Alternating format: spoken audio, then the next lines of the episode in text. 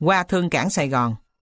Ba loại gạo mà giới xuất cảng chuộng nhất là gạo Gò Công, rồi đến gạo Vĩnh Long, gạo sản xuất từ Sóc Trăng, vùng Bãi Xào, gạo Ba Thắt thì được giá trên thị trường Trung Hoa hơn.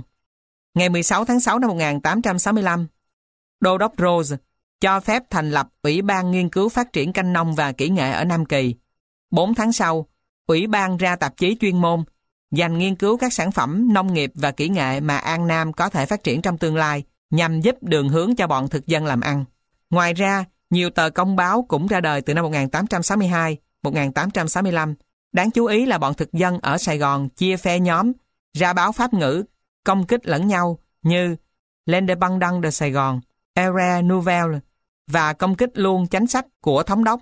Tờ Gia định báo ra vào tháng 4 năm 1865 bằng chữ quốc ngữ nhằm mục đích phổ biến thông cáo, nghị định đến các làng, các tổng. Năm 1865, dân đinh trong bộ ở ba tỉnh miền Đông là 35.778 người. Năm 1866, được 39.369 người. Một phần do sự đăng bộ của đám dân lậu. Một phần là những người chạy giặc trở về trình diện để bảo vệ đất đai ruộng vườn cho khỏi mất. Năm 1867, Pháp đánh chiếm ba tỉnh miền Tây. Nhờ đó mà dân số Nam Kỳ được thêm khoảng 477.000 người, kể cả Nam Phụ Lão Ấu. Diện tích ruộng đất tăng thêm khoảng 123.000 mẫu Tây và nhiều huê lợi khác chừng 3 triệu quan. Năm 1883, đường xe lửa Sài Gòn Mỹ Tho bắt đầu hoạt động. Hãng tàu chạy sông ra đời vào năm 1883, 1884, gọi nôm na là tàu Mỹ, xuất phát từ Mỹ Tho, rồi từ đó nối về Sài Gòn bằng xe lửa. Hoặc tàu Nam Vang vì chạy tới kinh đô chùa tháp. Thoạt tiên, để thử phát triển các giống lúa, thảo mộc và gia súc, thực dân cho lập nông trại làm thí điểm do nhà nước tài trợ tại khu đất Ô Ma, ăn liền lên đồng tập trận rộng hơn 50 mẫu. Trồng một mẫu lúa, giống đem từ Miến Điện, nhưng thất bại. Còn dư là để cho cỏ mọc, thử nuôi ngựa giống. Năm 1855, Ủy ban thành lập Viện Bảo tàng thuộc địa hoạt động lai rai, thu lượm những mảnh tượng đá xưa, sưu tập cây cỏ ngoài côn đảo, trồng cây kỹ nghệ và vài trăm loại thảo dược đem về từ Thượng Hải. Riêng về cây cà phê, năm 1873, Thống đốc Nam Kỳ khuyến khích trợ cấp cho những người Pháp thử trồng tỉa. Dưới mắt của một số thực dân và sĩ quan hải quân Pháp, thì vùng Sài Gòn, không kể vùng chợ lớn ngày nay, giống như quê hương của họ ở xứ Normandy. Họ khen ngợi vùng chợ quán và vùng Gò Vấp, nơi dân Việt định cư lâu đời, có vườn tược. Mỗi nhà đều có hàng rào bằng cây tươi, với đường xá quanh, có nối liền xóm nhỏ. Bên đường là cây cổ thụ che mát.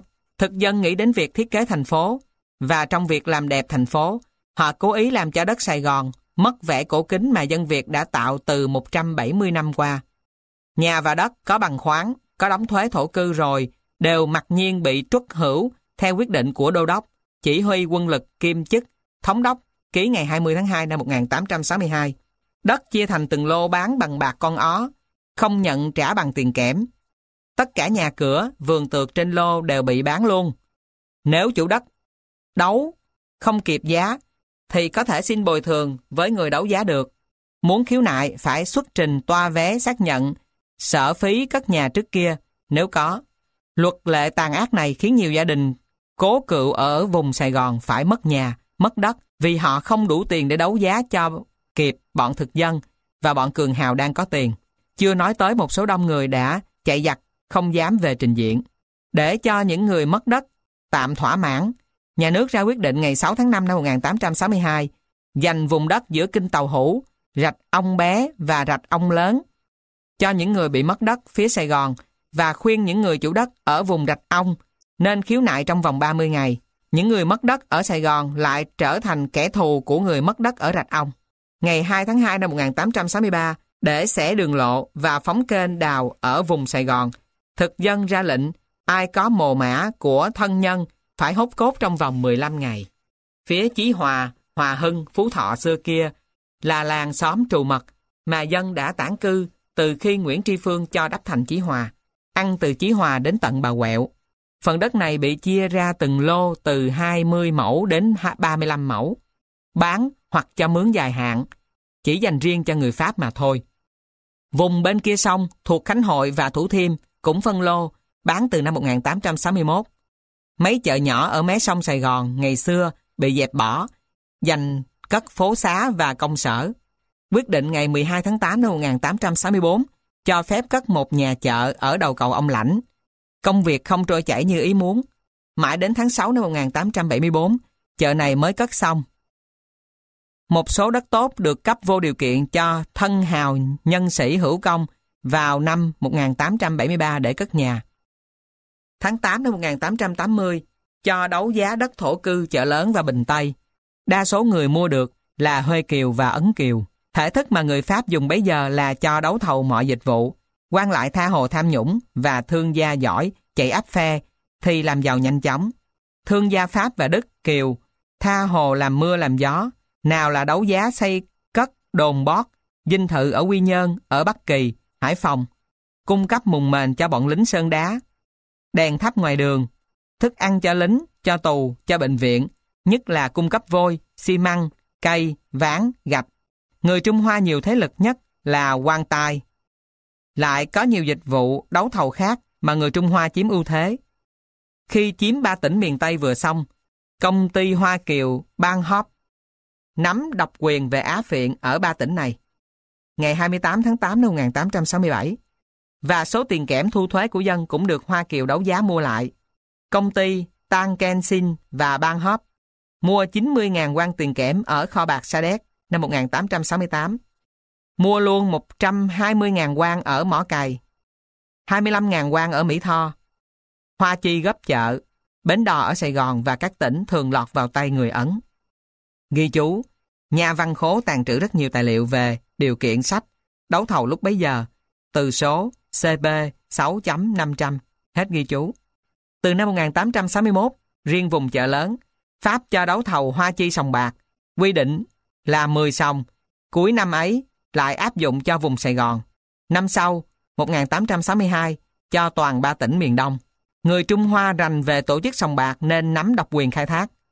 Người Trung Hoa được ưu đãi vì đã giúp đắc lực để xuất cảng lúa gạo và phân phối các sản phẩm nhập cảng. Không nên chê trách dân Nam Kỳ thuở ấy không biết nắm mấy độc quyền to lớn này. Ta nên thấy vấn đề rõ hơn. Người Trung Hoa đã tạo lập hệ thống buôn bán từ khi mới khẩn hoang, lập chợ Cù Lao Phố, chợ Sài Gòn. Dầu cho người Việt muốn tranh thương thì cũng chẳng tài nào làm nổi. Huê Kiều ở chợ lớn dính líu đến các nhóm tài phiệt ở Tân Gia Ba và những Huê Kiều chuyên mua lúa gạo ở Tân Gia Ba đến chợ lớn lại được phép thành lập một bang riêng với ít nhiều tính tự trị. Người Huê Kiều có vốn lớn, đem từ ngoại quốc sang để tung khắp hang cùng ngõ hẻm, để cờ bạc, thưởng thức nhan sắc của ca nhi, họ được phép thành lập nhà sẹt riêng để giải trí. Bàn chuyện đầu cơ, chuyện lo hối lộ với bọn Pháp hoặc là buôn lậu. Hàng chục nhà sẹt khác trở thành nơi tụ tập riêng của từng tổ hợp. Nào là của người Phước Kiến, của nhóm thương gia Huê Kiều gốc Tân Gia Ba, thương gia chuyên mua bán lúa gạo, nhóm thương gia chuyên mua bán lúa gạo Quảng Đông, thương gia Huê Kiều ở chợ lớn hoặc thương gia Huê Kiều ở chợ lớn thuộc quốc tịch Anh. Họ cất chành trữ lúa, mỗi nhóm giữ quyền lợi riêng, hoặc lập nhà máy xây lúa, mua ghe chài. Luật lệ về công thổ Danh từ công thổ chỉ những loại đất còn hoang hoặc có chủ khai khẩn rồi bỏ phế trở thành vô thừa nhận. Ngày trước, đất là của vua. Người Pháp đến, xác nhận đất là của thuộc địa. Domaine de la Colonie. Mặc nhiên, nhà nước làm chủ tất cả đất đai trong toàn cõi thuộc địa. Muốn là sở hữu chủ, phải có sự chấp nhận về mặt pháp lý của thống đốc Nam Kỳ. Ở tỉnh thì chủ tỉnh là người được ủy quyền của quan thống đốc trong phạm vi nhỏ. Nhiều nghị định liên tiếp ra đời rồi điều chỉnh lại vì sự thi hành không trôi chảy như ý. Đại khái, Nghị định ngày 30 tháng 3 năm 1865 và 29 tháng 12 năm 1871 định rằng nhà nước sẽ đo đạc, điều tra về đất đai để lần hồi cho dân khẩn. Những điền chủ cũ có ghi tên trong địa bộ phải trình diện để khiếu nại trong vòng 3 tháng kể từ ngày gián yết thị tại địa phương và đăng trên công báo. Quá thời hạn trên thì đất ấy thuộc về nhà nước, xem là công thổ.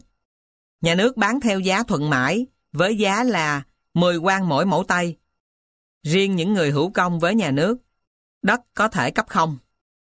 Người dính líu đến việc chống Pháp, trong điều kiện ấy làm sao dám trình diện. Một số đất có chủ lại trở thành công thổ. Những người không dính dấp gì tới quốc sự cũng bị thiệt thòi quyền lợi. Họ tiếp tục đệ đơn khiếu nại, mặc dầu thời gian 3 tháng niêm yết đã trôi qua. Họ không biết chữ, hương chức làng lắm khi giấu giếm bản yết thị đó để thủ lợi, hoặc người chủ đất tản cư qua vùng khác. Khi hay biết, thì về quá trễ. Châu tri của Giám đốc Nội vụ ngày 7 tháng 5 năm 1879. Trong tờ phúc trình lên Hội đồng quản hạt, Conseil Colonia, đề ngày 11 tháng 10 năm 1881 của Giám đốc Nội vụ, thì cách thức khẩn đất hiện hữu quá rắc rối. Trước kia thời đàn cựu, hễ ghi tên vào bộ điền, đóng thuế là làm chủ đất. Theo luật mới, khi khẩn trưng 10 mẫu đất xong, muốn làm chủ thì phải mua với giá 10 quan mỗi mẫu và nộp bản đồ. Gọi nôm na là bông đồ, đo đạt chính xác theo phương pháp mới và được quan thống đốc phê chuẩn. Như vậy bất lợi cho dân và cho nhà nước. Nhà nước thiếu nhân viên chuyên về khám đạt, gọi nôm na là họa đồ, kinh lý, để đi khắp các tỉnh các làng. Tiền vốn vẽ bản đồ, tiền in tờ bằng khoáng lại cao hơn giá bán 10 quan mỗi mẫu. Nghị định năm 1878 cho phép dân khẩn đất. Được miễn thuế 4 năm đầu tiên, nên người nghèo vào đơn xin trưng khẩn quá nhiều. Nay cứ đặt ra điều kiện dễ dãi. Thể ghi tên vào bộ điền, chịu đóng thuế là coi như đã làm chủ. Nhưng người khẩn đất chỉ được miễn thuế trong năm đầu mà thôi, năm sau phải đóng đủ. Tờ phúc trên này cũng khuyến cáo các tham biện chủ tỉnh không nên cấp những lô đất to hơn 20 mẫu, đề phòng nảy sinh ra giai cấp đại điền chủ. Năm 1885, nhìn chung là ít ai chịu khẩn đất ở diện tích rộng hơn 20 mẫu. Đa số dân nghèo đều làm đơn xin trưng khẩn dưới 10 mẫu. Vì sợ đóng thuế không nổi, kẻ nào xin khẩn sở đất to là nhắm vào đất tốt để đầu cơ bán lại. Từ năm 1882 đến năm 1885, số đất được dân xin khẩn là 9.055 mẫu. Về công điền, tên tham biện Nikolai đã làm tờ phúc trình dứt khoát để tước đoạt, không cho hương chức làng hưởng quyền hạn rộng như xưa. Nikolai trình bày, theo Nghị định 29 tháng 10 năm 1871 và 22 tháng 8 năm 1882, hễ phần đất nào không ghi vào địa bộ với chủ sở hữu rõ rệt, thì theo quy chế đất công thổ, trước khi người Pháp đến, hương chức làng có quyền đối với đất hoang trong địa phận họ cai trị. quan bố chánh chỉ can thiệp khi đất ấy đã có người canh tác, nhưng người ấy không đóng thuế hoặc đóng thuế ít so với diện tích.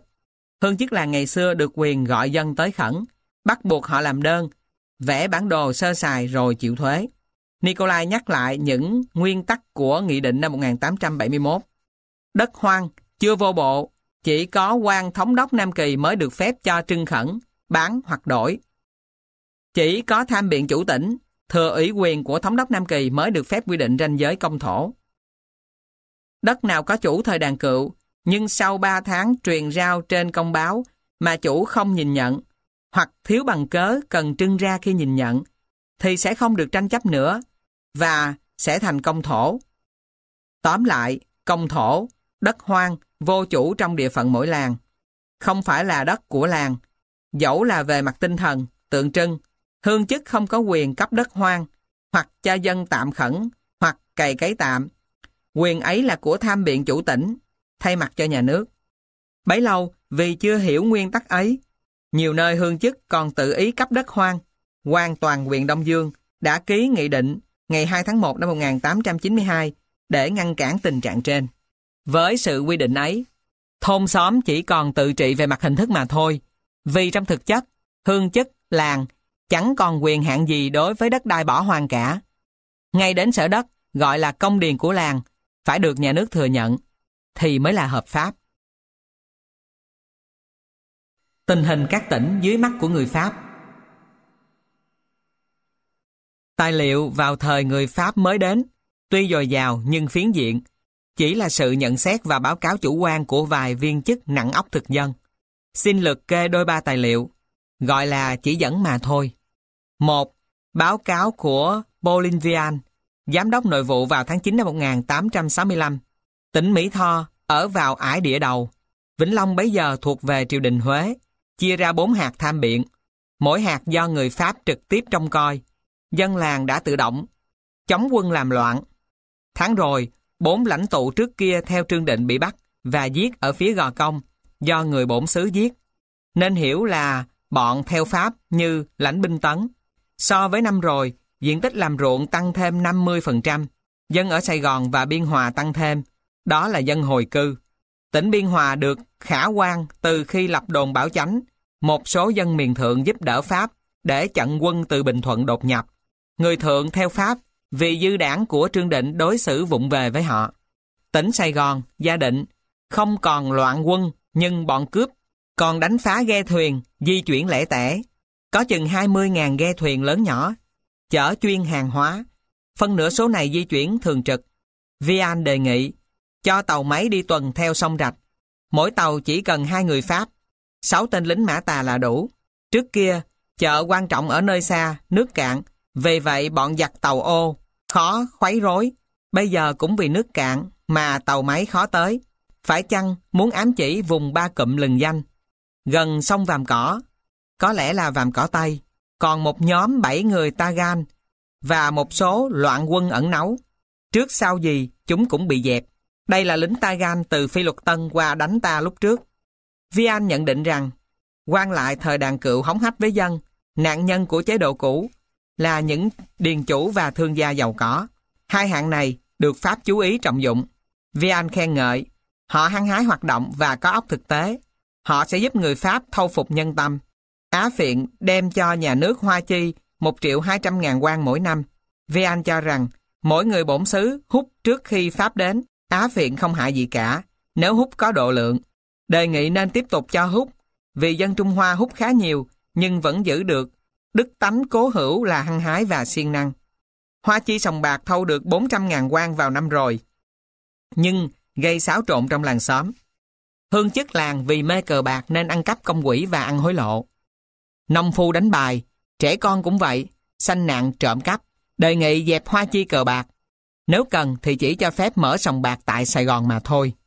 Về thuế bến, thì tàu Pháp và tàu Tây Ban Nha hưởng ưu tiên khỏi đóng.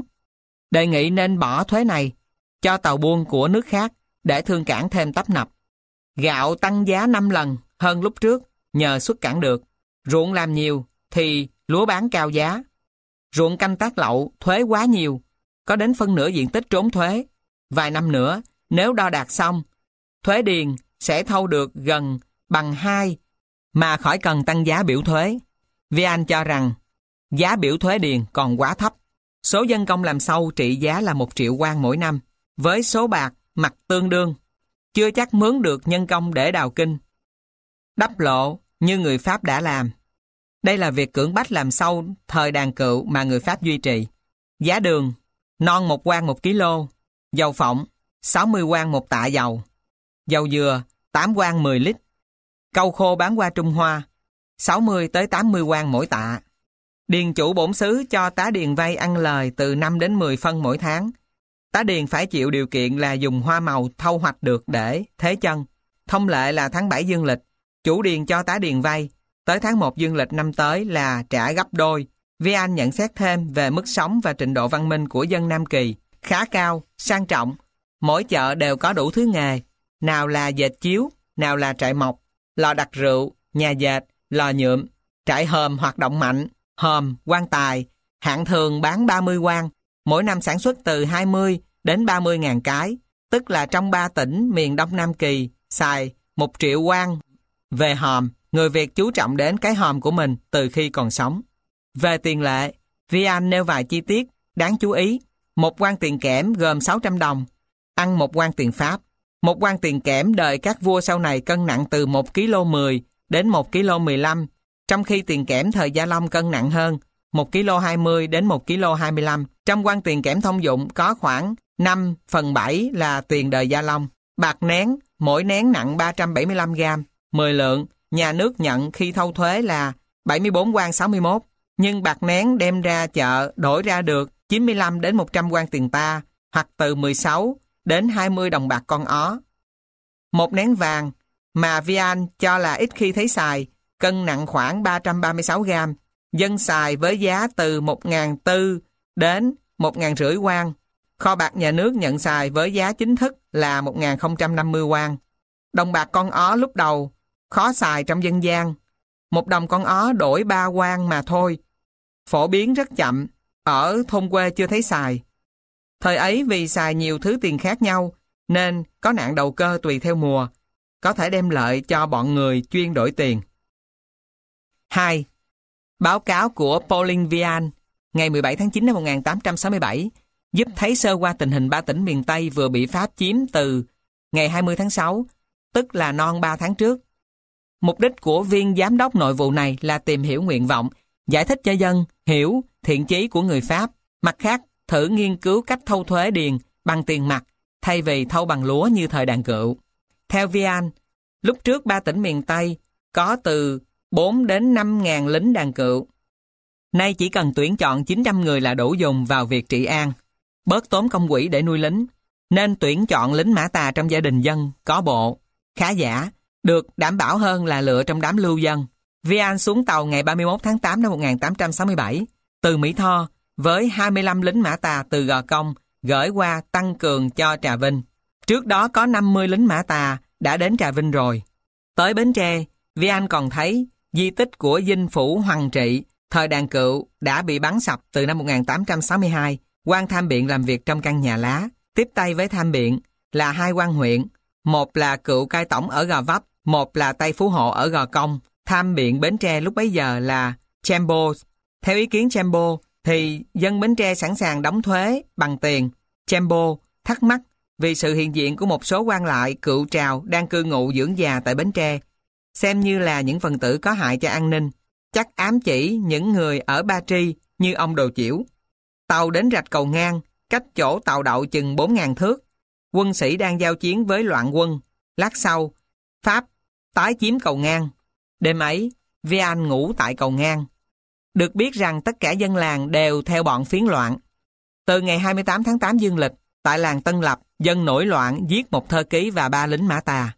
Một tớp cao miên chừng 200 người đến xin quy thuận và điềm chỉ bọn cầm đầu phản loạn chừng 54 tên, nhưng bọn này đã trốn mất. Đến Vĩnh Long, bấy giờ dân còn đang sợ. Chợ Vĩnh Long có đường xá lót bằng gạch vụn, chợ Sa Đéc rộng rãi và náo nhiệt.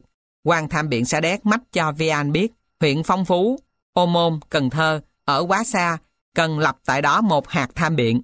Phong Phú là vùng giàu có nhưng chưa kiểm soát được. Vian đi từ Sa Đéc qua rạch giá, theo rạch lấp vò. Ở chặng đầu, thấy dân đông đúc, sung túc. Ra Hậu Giang, đến Đông Xuyên, tức là Long Xuyên ngày nay, thấy cù lao trên sông có nhiều rẫy mía khá tốt. Vi Anh tiếp tục hành trình qua rạch giá theo kinh núi sập, Thoại Hà. Kinh nhiều cỏ, tàu khó chạy vì chân vịt thường bị vướng, mũi quá nhiều, không thấy nhà cửa ở hai bên bờ kinh. Sáng ngày 9 tháng 9 đến rạch giá, khúc gần chợ, bề ngang rạch chừng 30 đến 40 thước, hai bên đầy nhà cửa và ghe xuồng. Nước chảy mạnh, tại vàm biển ngoài những ghe cỡ nhỏ, còn có một chiếc Golette. Vian muốn nói loại tàu bườm Hải Nam.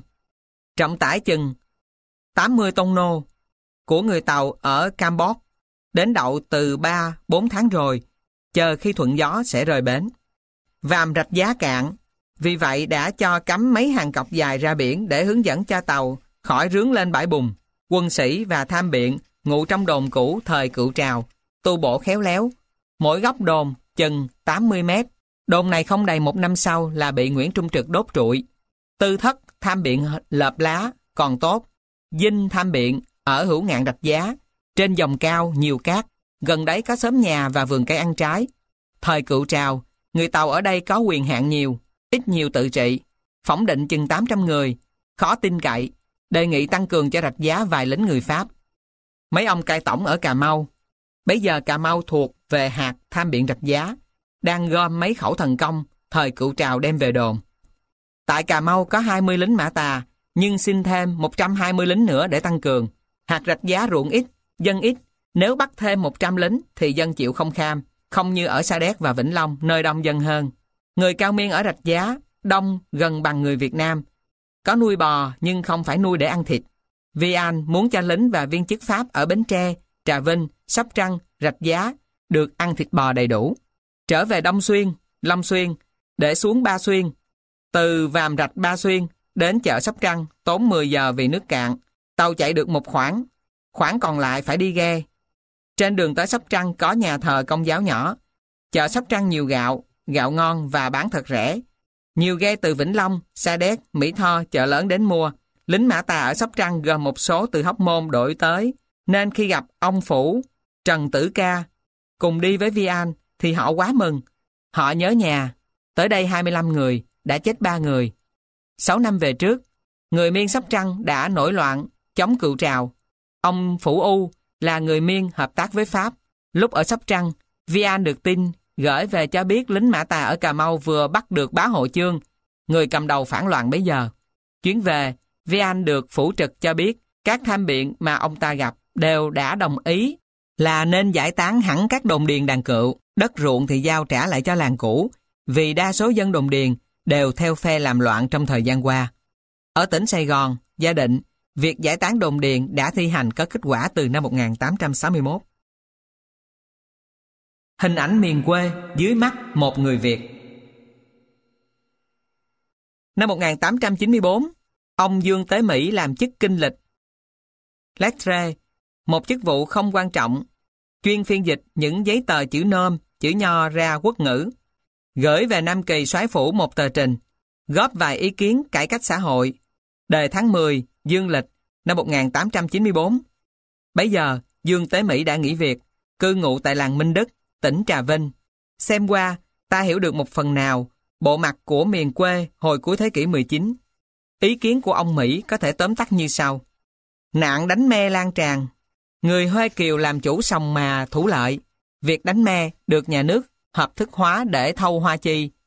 Vì cờ bạc mà sanh nạn trộm cắp. Con nít 12 tuổi cũng biết đánh me. Đề nghị nhà nước nên kiểm soát nghề nghiệp và lý lịch của dân cho kỹ hơn.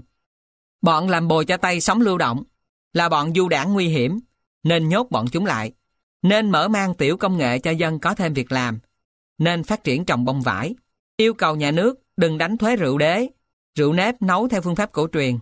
Người Tàu chịu đóng thuế, đặt rượu nếp bán lại cho dân.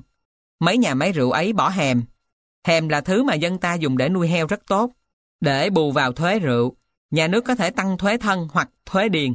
Hồi đàn cựu, ai muốn nấu rượu thì cứ tha hồ, Nhờ đó mà dân nhậu thưởng thức nhiều thứ rượu nếp với hương vị độc đáo khác nhau, chẳng khác nào rượu nho bên Pháp gồm nhiều loại.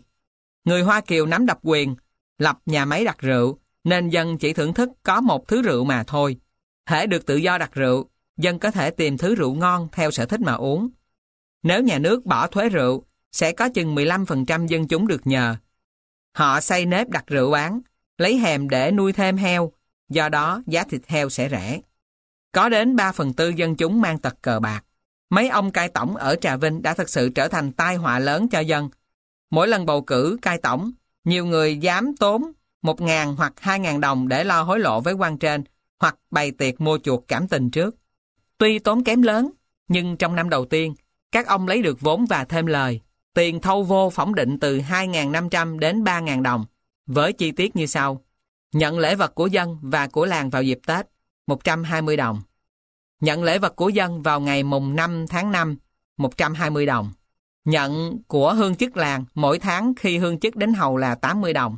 Nhận hối lộ của hương chức khi làng lập bộ thuế đinh và thuế điền, khai thêm khai bớt cho nhẹ thuế, 300 đồng. Cho chứa cờ bạc, mỗi tháng thâu 50 đồng. Ăn hối lộ rải rác, khi đi thăm các làng, 200 đồng. Bắt dân làm công nhật, tức là làm sâu cho cá nhân, làm ruộng, phát cỏ vườn, đào mương vườn, chèo ghe thí công. Ăn hối lộ khi xử kiện, 700 đồng một năm. Ai lo tiền nhiều là thắng kiện. Chứa chấp bọn ăn trộm, chia tiền bạc với chúng. Cướp đoạt ruộng đất của dân để cho mướn lại. Ai muốn làm đám dỗ phải làm đơn, muốn được phép phải lo tiền. Bọn tay sai của cai tổng, biện, người chạy giấy, tha hồ tống tiền bọn hương chức, hưởng hoa hồng riêng là 17%, bọn này trở nên giàu có. Vài viên cai tổng có từ 10 đến 15 bà vợ, tất cả đều do các ông trợ cấp. Cai tổng thường lạm quyền, khám xét thơ của dân hoặc tờ trác của quan trên gửi về làng. Đề nghị cho các ông cai tổng đổi vùng để bớt những tệ đoạn nói trên. 10 phần thế nào cũng có 8, 9 hoặc hơn nữa. Đây là tiếng nói của một viên chức thân Pháp, tuy còn máu phong kiến nhưng bất mãn, vì thực dân đã tỏ ra phong kiến hơn phong kiến, với hình thức giả hiệu tự do, bình đẳng, bác ái. Đáng chú ý là chuyện cướp đoạt ruộng đất. Trường hợp một người Việt cướp đất của người Việt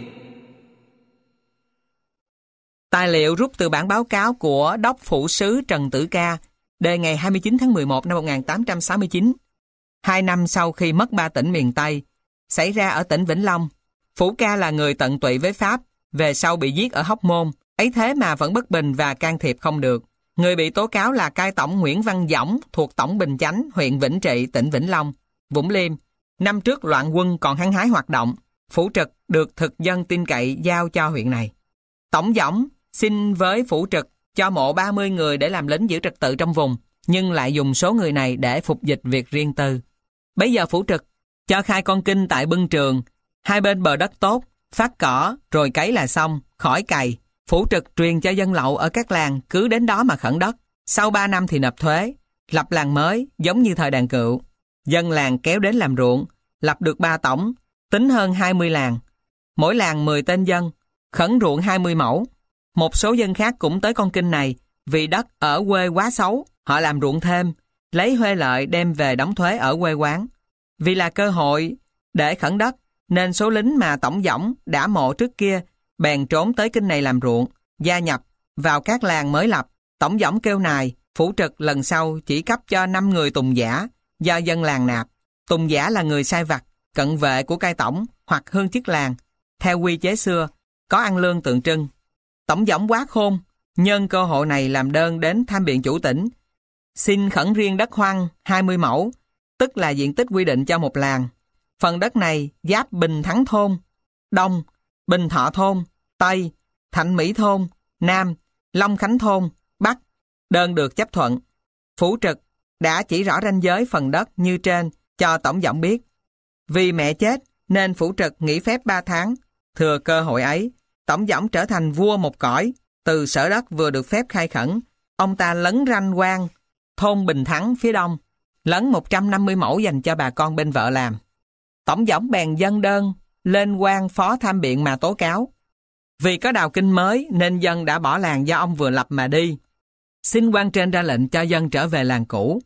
quan phó tham biện chấp thuận và cho giỏng một tờ trác để đuổi dân. Dân mới làm ruộng đang lúc bắt mạ, gieo mạ, nên do dự không chịu về. Giỏng bắt họ mà đóng trăng. Một thứ gông làm bằng ván khoét và đánh đập. Đỗ Hữu Phương, sau này là Tổng đốc Phương, bấy giờ là đốc phủ sứ tại chợ Vĩnh Long, lo việc dẹp loạn. Bèn thâu lại lệnh, đuổi ấy, giao lại cho phủ trực. Vừa mãn thời hạn nghỉ phép, trở lại nhiệm sở. Bấy giờ, dân làng Bình Thắng giáp ranh đất của Dõng, lại đâm đơn tố cáo Dõng về tội lấn đất làng họ. Phủ trực đòi Dõng tới, nhưng Dõng lánh mặt, rồi đi thẳng lên tỉnh mà tố cáo phủ trực với phó tham biện. Trở về, Tổng dõng khoe với dân làng rằng Phó tham biện dạy làng Bình Thắng phải thường cho ông ta mỗi công đất là 8 dạ lúa và 8 quan tiền. Ruộng 1.368 công, tức non 150 mẫu mà giọng đã lấn ranh. Bồi thường với giá 10.944 quan. Năm sau đất tốt hơn, phải bồi thường đến 13.680 quan. Bây giờ, có lẽ phủ trực làm hậu thuẫn bên trong, vì khi cho đào kinh, ông ta đã có tham vọng chiếm đất. Dân làng Bình Thắng tố cáo tổng 13 khoản, làng Long Hội tố cáo 27 khoản, làng An Hội tố cáo 21 khoản, quan tham biện giao cho Phủ Ca xét xử. Phủ Ca đến huyện Vĩnh Trị, hai làng khác tố cáo thêm, và khi đến làng Bình Thắng lại nhận đơn tố cáo khác. Tổng giỏng không chịu đến để giáp mặt với làng. Phủ Ca đành đến Mân Thích. Nguyên văn ghi là Mơn Thích, gặp Tổng giỏng. Cuộc điều tra của Phủ Ca cho thấy rõ Tổng giỏng phạm vào các tội chiếm làng Bình Thắng 150 mẫu, chiếm của làng Bình Thọ hơn 100 mẫu, dõng còn mượn tiền bạc, lúa gạo của làng và của dân 512 quan mà không trả. Nhưng quan tham biện Vĩnh Long chỉ cho phép Phủ Ca xử vụ chiếm đất làng Bình Thắng mà thôi, các khoản khác đều bỏ qua. Phủ Ca đề nghị tịch thâu cây súng riêng của dõng, đầy dõng lên Sài Gòn hoặc trảng bàn một năm để sửa mình. Phủ Ca cho biết thêm là dõng lợi dụng những người theo nghịch mà giỏng tha tội cho. Sau khi thông dâm với mẹ của tội nhân, bắt tội nhân làm đầy tớ riêng, lại bắt dân làng làm đầy tớ riêng cho vợ bé, bắt hương chức làng đóng thuế cho phần đất của anh vợ. Ai muốn được cử hương thân Hương hào phải lo hối lộ mỗi người năm quan, bằng không thì đánh 40 hoặc 50 roi và nhiều khoản khác. Ghi chú, tờ báo cáo này nằm trong hồ sơ của lãnh binh tấn. Hết ghi chú. Sự việc kết thúc ra sao? Ai phải, ai quấy? Điều chắc chắn là bọn theo Pháp thời bấy giờ giành giật quyền lợi, ăn thua nhau, dựa vào những gốc to là bọn Pháp. Bọn Pháp sử dụng dân bổn xứ trong việc trừ nội loạn và đồng thời cũng thích ăn hối lộ, chỉ tội cho người dân bị oan khổ. Nào quan Tây, quan ta, tốn công khẩn hoang, luật lệ, nghị định của các quan thống đốc chỉ là hình thức. Điển hình một vụ người Pháp lập tiểu quốc ở Cù Lao Năm Thôn. Công ty Telefer Trước khi chiếm ba tỉnh miền Tây, nhà nước đã kêu gọi người Pháp nên mua đất ruộng vì là dịch vụ có lời nhanh chóng. Ví dụ như ruộng ở làng Bình Lập, Tân An, vào năm 1865, mỗi mẫu, hecta đem lại lợi tức 140 quan mỗi năm, nhưng bán chỉ có 100 quan mỗi mẫu. Thực dân tiên đoán, gạo xuất cảng dễ và cao giá nên nhất định giá đất ruộng sẽ tăng lên. Khi trước, mỗi mẫu đem lại lợi tức từ 30 đến 40 quan, nhưng từ khi thương cảng Sài Gòn mở cho tàu buôn ngoại quốc vào, giá gạo tăng gấp 4 lần thời đàn cựu.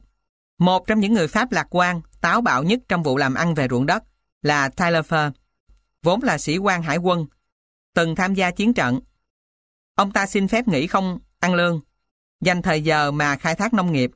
Cha của Tyler Fur là dân biểu bên Pháp, nhà giàu có vườn nho. Vào cuối năm 1864, Tyler Fur đệ trình với Tổng tham mưu quân đội viễn chinh ở Sài Gòn một dự án. Bây giờ là giai đoạn quân sự nên nhà binh nắm rất nhiều quyền hạn. Tyler Fur muốn dẫn thủy nhập điền để làm ruộng mỗi năm hai mùa, nhờ đó mà mức sản xuất lúa gạo sẽ tăng gấp đôi. Kinh Bảo Định nối từ chợ Tân An đến chợ Mỹ Tho, Vàm Cỏ Tây đến Tiền Giang. Có thể chọn làm thí điểm. Kế hoạch tiến hành như sau. Đắp, đập, chặn hai đầu kinh này, lấy nước ngọt lát lên ruộng. Dùng 3 máy chạy bằng hơi nước, mỗi máy 50 mã lực. Chạy mỗi ngày 12 giờ là tác được 486.000 thước khối. Mỗi mẫu tay chỉ cần 1.000 thước khối nước là đủ làm ruộng. Nếu trừ hao nước bốc hơi là 10%, cứ 10 ngày máy chạy một lần là đủ. Ai có đất hai bên bờ kinh thì cứ đào mương mà hứng nước vào ruộng, trả lại cho công ty mỗi mẫu và mỗi mùa lúa là 100 quan.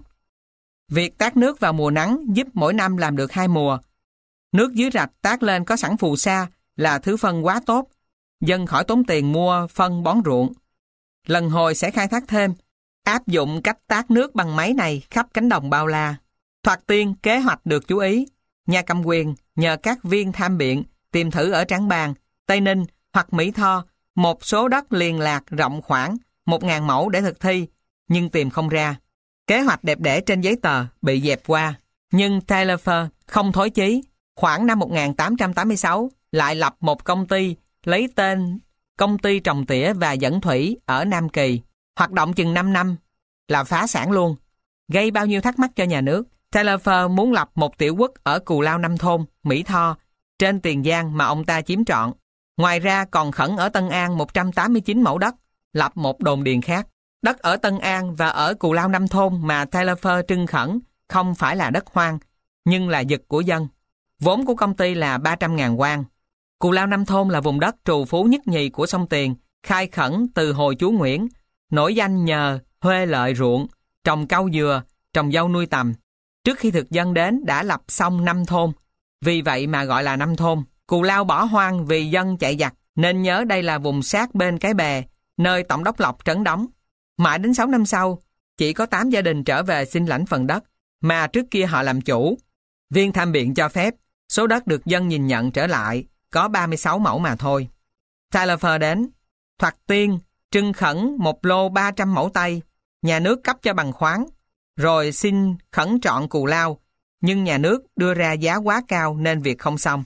Khi làm bá chủ phần lớn cù lao này, trong thực tế là chiếm trọn, Tyler Fair đến gặp số người đã hồi cư, họ hứa sẵn sàng bán đất cho y, 36 mẫu vừa kể trên, sau khi họ có bằng khoáng.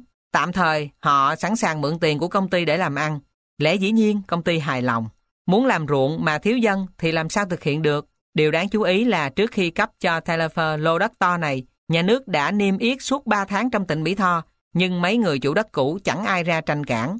Không dám tranh cản thì đúng hơn. Telefer trở nên hóng hách, công khai tuyên bố rằng cù lao này thuộc trọn quyền sở hữu của y. Dân ở trên cù lao bị đối xử như tá điền, như cu ly, lại còn quả quyết rằng nhà nước không được quyền lập lại làng xóm như thời đàn cựu. Vì lập làng là phải bớt ra một số đất để làm công điền. Việc bóc lột bắt đầu. Trước tiên, lập một nhà máy xây lúa. Để có đủ lúa cung ứng cho nhà máy hoạt động, y bèn mua lúa đứng, lúc lúa gần chín của dân trên cù lao với giá rẻ. Đây là hình thức cho vay gọi là cho bạc lúa, lại còn cho vay bạc ăn lời với tỷ lệ cao, không thua mấy ông điền chủ thời đàn cựu. 50 phân một năm, và cho vay cắt cổ. Một người nọ vay 250 quan, phải trả vốn và lời trong 5 tháng liền. Với tiền lời, 50%. Đồng thời con nợ phải ký giấy để cố miếng đất trị giá 1.000 quan, không trả được số bạc nói trên, thì phải chịu mất đất. Tyler Fur còn mơ ước viễn vong là loại bỏ trung gian Huê Kiều trong việc mua lúa. Y cho người đem tiền đến các chợ phụ cận mua lúa về, với triển vọng là sẽ mua ghe chài mà chở lên Sài Gòn, bán thẳng ra ngoại quốc, sau khi xây ra tại Cù Lao. Từ Cù Lao Năm Thôn, y dòm ngó qua Sóc Trăng, toan cạnh tranh mua lúa ở Hậu Giang và lập chành trữ lúa. Lại yêu cầu quan tham biện Sóc Trăng cho bắt dân địa phương làm sâu để cất chành lúa tại chỗ thí công cho y, nhưng đơn bị bác bỏ. Y nhập cảng thẳng từ bên Pháp một số nồi niêu, son chảo, vải bô, khăn mùi xoa, luôn cả rượu chát, do gia đình bên Pháp sản xuất, để bắt buộc dân trong cù lao mua hoặc đổi lúa mà họ canh tác được. Đây là bắt chước người Hoa Kiều dùng hàng hóa đổi lúa, nhưng hàng hóa của y lại không có giá trị thực tiễn đối với dân. Thấy việc làm ruộng không được khả quan như dự định, bèn đặt kế hoạch trồng cây vani để chế bột thơm gia vị, trồng bông vải, trồng dâu nuôi tầm, trồng mía. Hàng ngày áp dụng chế độ cai trị riêng, sáng và chiều cho đánh trống. Các gia trưởng trong đám tá điền phải tập hợp để điểm danh như ở trại lính. Dân trên cù lao chỉ phải đóng địa tô cho y và khỏi đóng thuế cho bất cứ ai cả. Khi gặp chuyện thắc mắc, y viết giấy đòi dân tới văn phòng mà quát nạt, tự xưng là ông quan ba. Ai làm sái quấy cứ phạt tiền và phạt vài chục roi như quan thời đàn cựu. Đến năm 1868, theo lời y, dân thêm đông đảo và cả lớn bé chừng 1.200 người. Y cho lập hai làng, canh tác chừng 200 mẫu. Những làng này không được quyền có đất công điền. Nhưng việc gì phải đến cứ đến. Vào năm 1868, mùa màng thất bát, đa số dân trên Cù Lao trốn qua đất liền mà ở để giật nợ. Những người lãnh tiền để mua lúa cung cấp cho nhà máy xây cũng biệt tích. Y làm đơn thưa với quan tham biện và tòa án Mỹ Tho, nhờ xét xử bọn giật nợ và bọn không chịu đông lúa ruộng. Trong thời gian khai thác Cù Lao, Y tỏ ra hách dịch, khinh thường bọn quan lại người Pháp ở địa phương, nên đây là dịp tốt để họ trả thù. Những con nợ đều được xử trắng án, vì Y đã ăn lời quá cao hơn luật định. Y làm đơn thưa với thống đốc Nam Kỳ, nhưng viên chức đi điều tra bèn tố cáo ngược lại. Y tự biện hộ rằng, cho vay nặng lời là để bù những vụ giật nợ. Y ăn ở hiền lành, vì nếu độc ác, thì bị dân nổi loạn giết rồi. Y khoe khoang là đã phát thuốc thí, giúp dân chúng bớt bệnh hoạn. Theo Y, phải dùng biện pháp mạnh đối với dân bổn xứ, vì họ là bất hảo. Sau cuộc điều tra, nhà cầm quyền cho lập trở lại trên cù lao năm làng như trước. Với công điền, Talifer nổi giận, cho rằng người An Nam nhờ y giúp đỡ lập nghiệp, nay lại muốn đuổi y ra khỏi cù lao thay vì mang ơn. Rốt cuộc, công ty phá sản, vì nhà nước thực dân không muốn dung túng trường hợp lập tiểu quốc, mà tư nhân kinh doanh nắm trọn quyền về quân sự, hành chánh và tư pháp. Về nhân tâm, chính Tyler cũng nhìn nhận là có một số tá điền giật nợ rồi trốn đi làm ăn cướp hoặc theo phiến loạn. Người vui mừng nhất khi thấy công ty phá sản là Tổng đốc Lộc. Lộc thèm thuồng cù lao phì nhiêu này từ lâu, nhưng không dám tranh giành. Lộc liền mua đấu giá phần đất của Tyler khẩn. Dân ở cù lao thời đàn cựu phải chịu mất đất luôn. Lộc chết, giao lại cho con là Trần Bá Thọ. Và Thọ lại tự tử, vì khai thác lỗ lã lúc sau này trên cù lao. Khái quát về việc khai khẩn thời Pháp thuộc ở Nam Kỳ. Ảnh hưởng của kinh đào.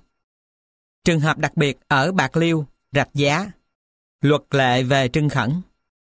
Vựa lúa miền Nam Thành hình trong hoàn cảnh mới. Sau đây là vài con số gọi là để chỉ dẫn lúc người Pháp cai trị đến cuối năm 1929, rút phần lớn từ tài liệu của viên chức Pháp soạn ra. Lúc bấy giờ, việc thống kê đã tương đối chính xác, ranh giới các tỉnh đã cố định, chỉ trừ giai đoạn sơ khởi. Tuy nhiên có nhiều việc ghi trên giấy tờ, trên nghị định nhưng không áp dụng đúng mức hoặc bị méo mó. Trường hợp những nghị định cho khẩn đất, trường hợp nhà băng canh nông cho vay, hoặc những báo cáo chánh thức căn cứ vào tài liệu do hương chức thời xưa sưu tầm về dân số, sản lượng. Dân số vào năm 1873, 1 triệu 500 ngàn người. Đất đã khai thác 600 ngàn mẫu tây làm ruộng và 90 ngàn mẫu tây vườn tược, hoa màu phụ, dừa, cau, thuốc, mía, bắp, vân vân. Dân số vào năm 1929, 4 triệu 500 ngàn người, tăng gấp 3 lần. Đất đã khai thác 2 triệu 440 ngàn mẫu tây làm ruộng và 170 ngàn mẫu trồng bắp, mía, dừa, thuốc, đậu, vân vân. Trong số này kể luôn 87 ngàn mẫu trồng cây cao su. Ngoài ra, còn vườn cây ăn trái từ 12.000 đến 15.000 mẫu. Như vậy, riêng về ruộng nương, diện tích tăng gấp 4 lần sau khoảng 60 năm thực dân cai trị. Đường giao thông vào năm 1929, quốc lộ, gọi là lộ Đông Dương, 1013 km, liên tỉnh lộ 1028 km, tỉnh lộ 1783 km, tổng cộng 3824 km. Ngoài ra, còn 3.243 km hương lộ xấu và nhỏ, lắm khi mùa mưa không dùng được. Kinh Đào, Kinh Sáng Múc hoặc Đào tay, 1.664 km. Miền Đông Nam Kỳ, đất cao, nhiều rừng, là khu vực đa canh. Miền Tây Nam là khu vực độc canh. Đất miền Đông đại khái chia ra 150.000 mẫu làm ruộng, hơn 80.000 mẫu trồng cao su, 7.500 mẫu trồng mía, 800 mẫu vườn tược, thuốc trong tỉnh Gia Định, 600 mẫu trồng gòn ở Thủ Dầu 1, 450 mẫu trồng cà phê, trong đó 300 mẫu ở Thủ Dầu 1, lại còn vài vườn tiêu ở Bà Rịa. Đất miền Tây Nam dành ưu tiên cho ruộng lúa, chiếm khoảng 2 triệu 400 ngàn mẫu. Trong tổng số đất có trồng tỉa của miền này là 2 triệu 460 ngàn mẫu, tức là 97% diện tích trồng trọt. Ngoài ra nên kể thêm khoảng 20.000 mẫu vườn cây ăn trái. Ruộng lúa miền Tây đứng hàng đầu, chiếm 92% diện tích trồng tỉa của Nam Kỳ và là 37% diện tích của toàn lãnh thổ Nam Kỳ. Mức sản xuất ước lượng như sau. Mùa năm 1924, 1925, 22 triệu 270.000 canto. Mùa 1925-1926, 19 triệu 900.000 canto. Mùa 1926-1927, mùa 1927-1928, 28 triệu 239.500 canto. Mùa 1928-1929, 21 triệu 500.000 canto. Tính đổ đồng, mỗi người ăn từ 175 đến 219 kg mỗi năm. Ngoài ra còn dùng để nấu rượu, nuôi gia súc. Số dư đem ra xuất cảng. Lúc trước, Miến Điện là nước xuất cảng lúa đứng đầu thế giới. Nhưng từ năm 1925, Nam Kỳ lại dẫn đầu. Gạo Nam Kỳ kém phẩm chất hơn gạo Miến Điện vì quá nát, nhiều tấm. Về cao su, tuy phát triển mạnh, nhưng chỉ có 1,9% của tổng số sản xuất trên thế giới. Năng suất lúa còn kém, đất tốt, thâu hoạch 1.600 kg lúa mỗi mẫu, đất trung bình và đất xấu từ 400 đến 600 kg, thua xa các nước khác. Lúc bấy giờ, ở các tỉnh miền Hậu Giang, chưa biết phân hóa học là gì. Ảnh hưởng của kinh đào Trước khi người Pháp đến, những vùng thuận lợi, có sông rạch đều làm ruộng rồi. Trong thời cai trị của người Pháp, có thêm hai việc lớn. Đào kinh thêm ở những nơi có thể làm ruộng được, tạo đường giao thông chuyên chở, rút bớt nước lụt, rút bớt phèn. Vài giống lúa xạ được canh tác có kết quả ở những nơi nước lụt quá cao mà loại lúa thường, lúa cấy không sống nổi. Việc đào kinh cứ gia tăng từ năm 1880. 1. Năm 1880, 1890, 2 triệu 110 ngàn thước khối đất. Năm 1890, diện tích ruộng là 932 ngàn mẫu, tăng 169 ngàn mẫu so với thời đàn cựu. 2. Năm 1890, 1900, đào 8 triệu 106 ngàn thước khối. Năm 1900, diện tích ruộng là 2 triệu 212 ngàn mẫu, tăng 280 ngàn mẫu so với năm 1890. 3. Năm 1900, năm 1910. Đào 27 triệu 491 ngàn thước khối đất. Năm 1910, diện tích canh tác là 1 triệu 542 ngàn mẫu. So với năm 1900, tăng 331 ngàn mẫu. 4. 1910-1920, đào 66 triệu 104 ngàn thước khối đất. Năm 1920, diện tích canh tác là 1.953.000 mẫu, tức gia tăng 410.000 mẫu so với năm 1910. Năm 1920-1930, đào 72.042.000 thước khối đất. Diện tích canh tác năm 1930 là 2.452.000 mẫu, so với năm 1920 tăng thêm 499.000 mẫu. Nhìn qua từ thập niên đầu 1880-1890 đến thập niên chót, số thước khối phải đào để khẩn thêm một mẫu ruộng là 12 thước khối, rồi tăng lên 28 đến 83, rồi phải 161, đến mức 144 thước khối. Như vậy là có nghĩa là trong tổng quát, càng ngày việc đào kinh càng tốn kém hơn. Năm 1890, muốn khai thác một mẫu đất mới, chỉ cần đào 12 thước khối. Năm 1930, muốn khai thác thêm một mẫu đất, phải đào đến 144 thước khối. Hơn 10 lần. Hiện tượng trên đây có thể giải thích. A. trước khi người Pháp đào kinh sáng đã có một số đất khá tốt, có năng suất cao sẵn rồi. Không đào thêm một thước đất nào nữa, thì cũng có dư lúa để bán ra ngoài. B. Diện tích đất, hoang, chỉ có giới hạn, càng đào kinh thì diện tích ấy càng thu hẹp lại. C. Tới mức chót, có đào thêm kinh nơi đất quá xấu, thì diện tích ruộng canh tác cũng không tăng bao nhiêu. Người khẩn đất không thích đến, làm ăn thưa thớt, không như trong đợt đầu tiên đào kinh qua vùng đất tốt. Hơn nữa, việc sản xuất lúa gạo đòi hỏi nhiều yếu tố khác. Ngoài yếu tố thuần túy, kỹ thuật, vay mượn vốn để làm mùa, quy chế cho trưng khẩn, giá cả trên thị trường quốc tế. Tính đến năm 1930, thì những tỉnh có đất phù sa tốt như Bến Tre, Chợ Lớn, Gia Định, Gò Công, Mỹ Tho, Trà Vinh, Vĩnh Long, Cần Thơ, Sóc Trăng đã khai thác xong, kể luôn những phần đất dòng ở Long Xuyên, Châu Đốc, Tân An, Sa Đéc. Trong các tỉnh này chỉ còn lại chừng 150.000 mẫu đất chưa trồng tỉa ở vùng Đồng Tháp, vùng Láng Linh và phụ cận tỉnh Lỵ Hà Tiên là nơi đất quá phèn. Từ năm 1880, các tỉnh trù phú như Bến Tre, Chợ Lớn, Gia Định, Gò Công, Mỹ Tho, Trà Vinh, Vĩnh Long đã khai thác xong trên diện tích hơn phân nửa diện tích canh tác vào năm 1992.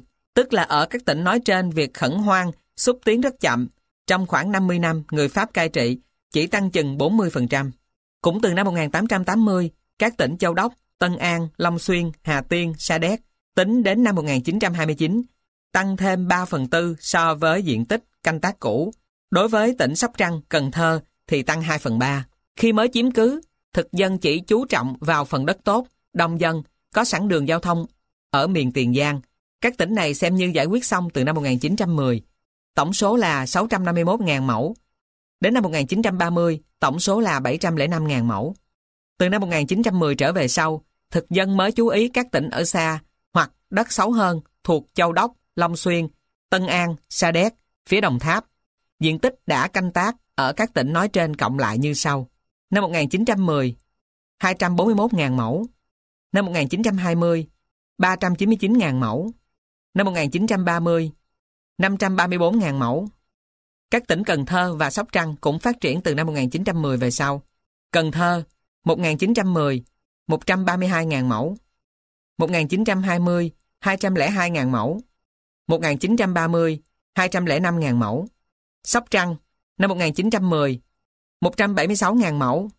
1920, 188.000 mẫu. 1930, 212.000 mẫu. Việc đào kinh đã thúc đẩy công tác khai khẩn ở hai tỉnh Cần Thơ và Sóc Trăng từ năm 1890 đến năm 1920. Có hơn 350 km kinh đào thêm nối qua Rạch Giá và Sóc Trăng.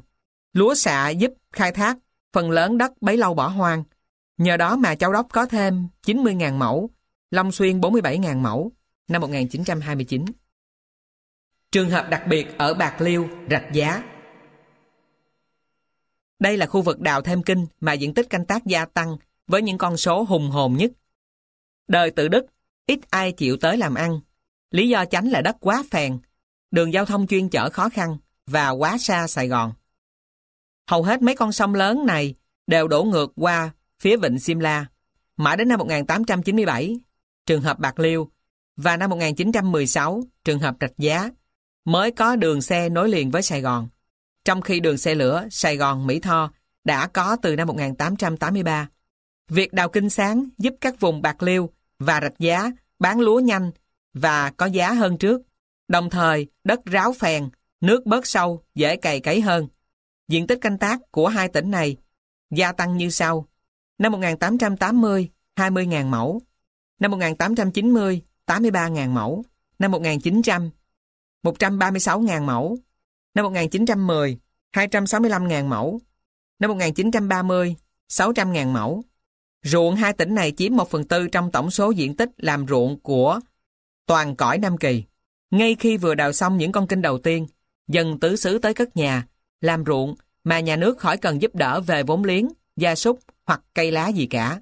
Họ đến cánh đồng bao la giữa Hậu Giang và Vịnh Simla, mạnh ai nấy chiếm, nấy cắm ranh. Chỉ trong 3 năm, 1927-1930, họ tự động chiếm 17.000 mẫu. Việc chiếm hữu này xảy ra do những nông dân nghèo ở các tỉnh miền trên đến lập nghiệp, họ muốn làm chủ phần đất tương đối đầy đủ để nuôi sống gia đình. Do những người đem vốn lớn từ các tỉnh khác đến, họ mướn dân địa phương, cắm ranh, khẩn hoang đợt đầu tiên cho họ, rồi họ gom lại, trở thành đại điền chủ. Rồi tình hình hỗn loạn, tranh chấp, tham nhũng lại xảy ra. Nhiều người có uy thế, nhìn xa và rành luật lệ, đã nộp đơn tại Sài Gòn xin trưng khẩn. Vì trên bản đồ những phần đất này vô chủ. Khi thấy đất khai thác xong, bắt đầu có huê lợi, thì họ đến địa phương để tranh chấp với những người thật sự khai khẩn, nhưng không có giấy tờ. Nhà nước phàn nàn rằng dân đã tự động chiếm đất công thổ, không có cách gì ngăn được, nhưng một số thân hào nhân sĩ, hội đồng, cai tổng hoặc đại điền chủ ở những tỉnh khác thì lại vui mừng vì rốt cuộc những vùng đất này rơi vào tay họ. Một số người Pháp cũng lợi dụng tình thế để lập đồn điền. Nhà nước lại xúc tiến việc đạt điền để ghi vào bộ và đánh thuế. Dân địa phương nổi lên tranh chấp, ngăn cản những kẻ chiếm đoạt đang mướn chuyên viên đến đo đạc. Hoặc dân địa phương dùng khí giới bén mà ngăn chặn những người tự xưng là chủ đất hợp pháp đến đòi thâu lúa ruộng. Hoặc họ đứng đơn tập thể, kéo nhau đến tòa bố, tòa hành chánh tỉnh để ngồi lì hoặc tự vệ một cách tuyệt vọng. Luật lệ về trưng khẩn Nhiều luật lệ về trưng khẩn đất ruộng ra đời. Ban đầu, thể thích, dễ giải. Lần hồi thì siết lại thêm khó khăn. Xin lượt kê những nghị định căn bản với nét chánh. Những nghị định năm 1864, 1871 và ngày 22 tháng 8 năm 1882. Ngoại trừ những đất đã canh tác rồi hoặc đất thổ cư, đặc biệt là đất thổ cư ở Sài Gòn, chợ lớn, thì đất thổ công cho trưng khẩn không, tức là không bán lại bằng tiền.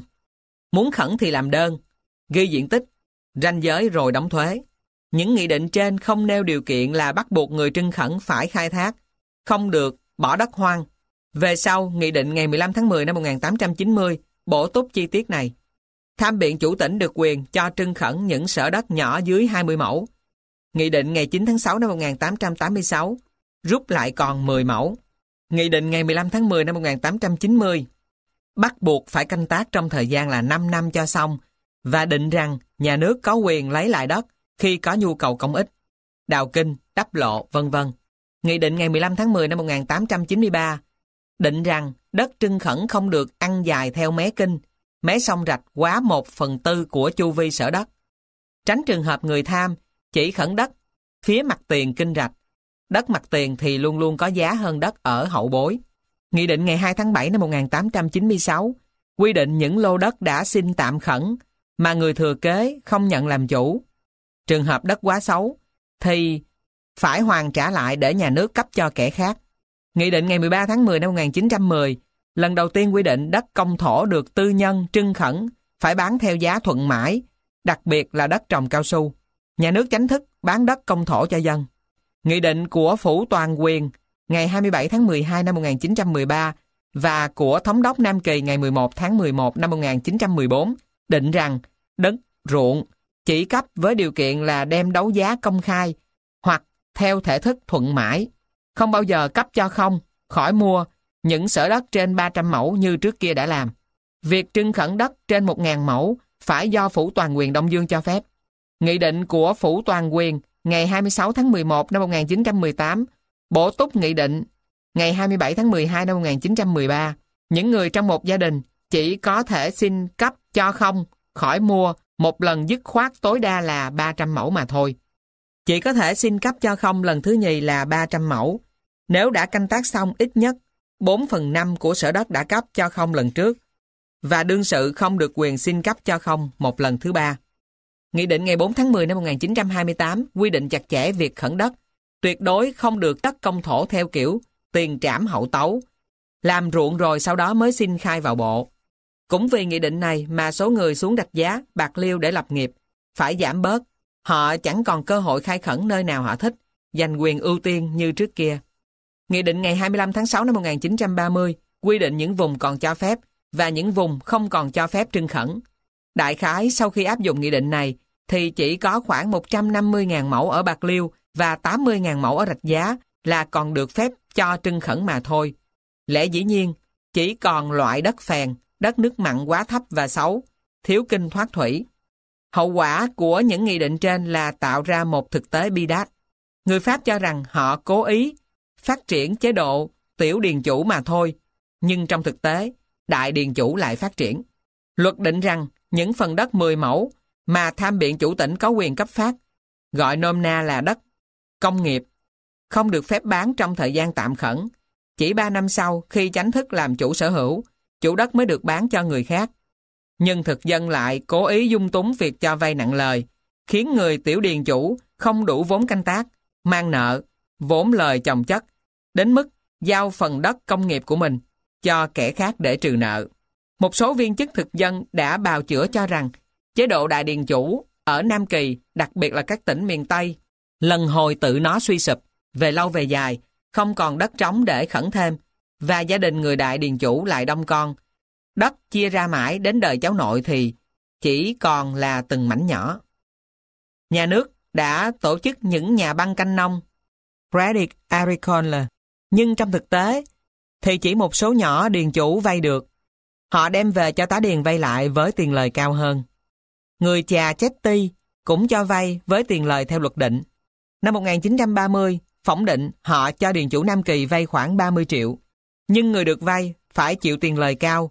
Trên giấy tờ, ghi đã nhận 1.000 đồng, mà thật sự chỉ nhận có 900. Điền chủ cỡ nhỏ, luôn cả điền chủ cỡ lớn, thường thích vay bạc lúa. Lấy bạc lúa của thương gia Hoa Kiều, vì thủ tục giấy tờ gần như không có. Lấy tiền lời rồi đến mùa thì đóng lúa trả lại. Thương gia Huê Kiều đưa tiền ra mua lúa chưa tới mùa, với giá rất thấp so với giá thị trường lúc gặt hái. Họ thâu lợi nhiều, nhưng họ khéo đối xử với chủ điền. Tuy giá thị trường do họ tiên đoán, tuy sản nghiệp của ông điền chủ, con nợ, tùy sự tín nhiệm trong quá khứ mà họ cho vay nhiều hay ít. Nét đặc biệt trong việc cho vay này là nếu con nợ giật thì họ không cho vay nữa.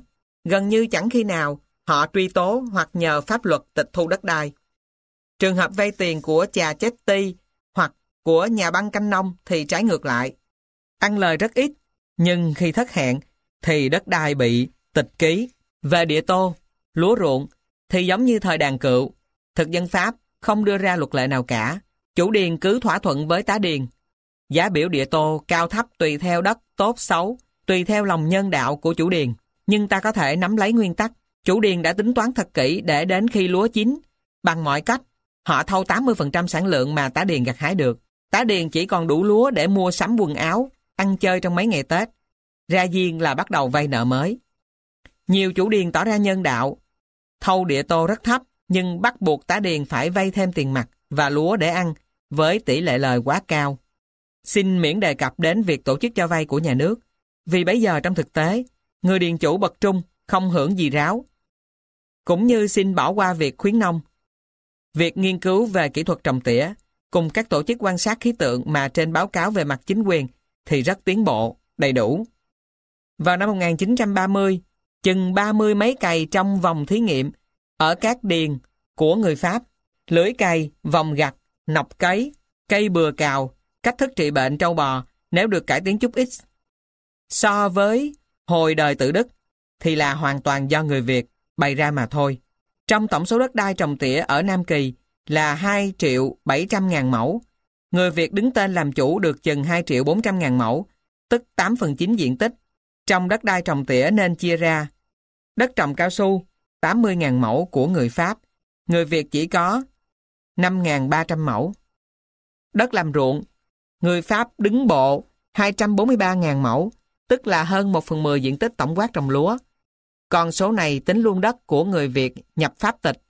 Người Pháp chánh gốc đứng bộ khoảng 150.000 mẫu.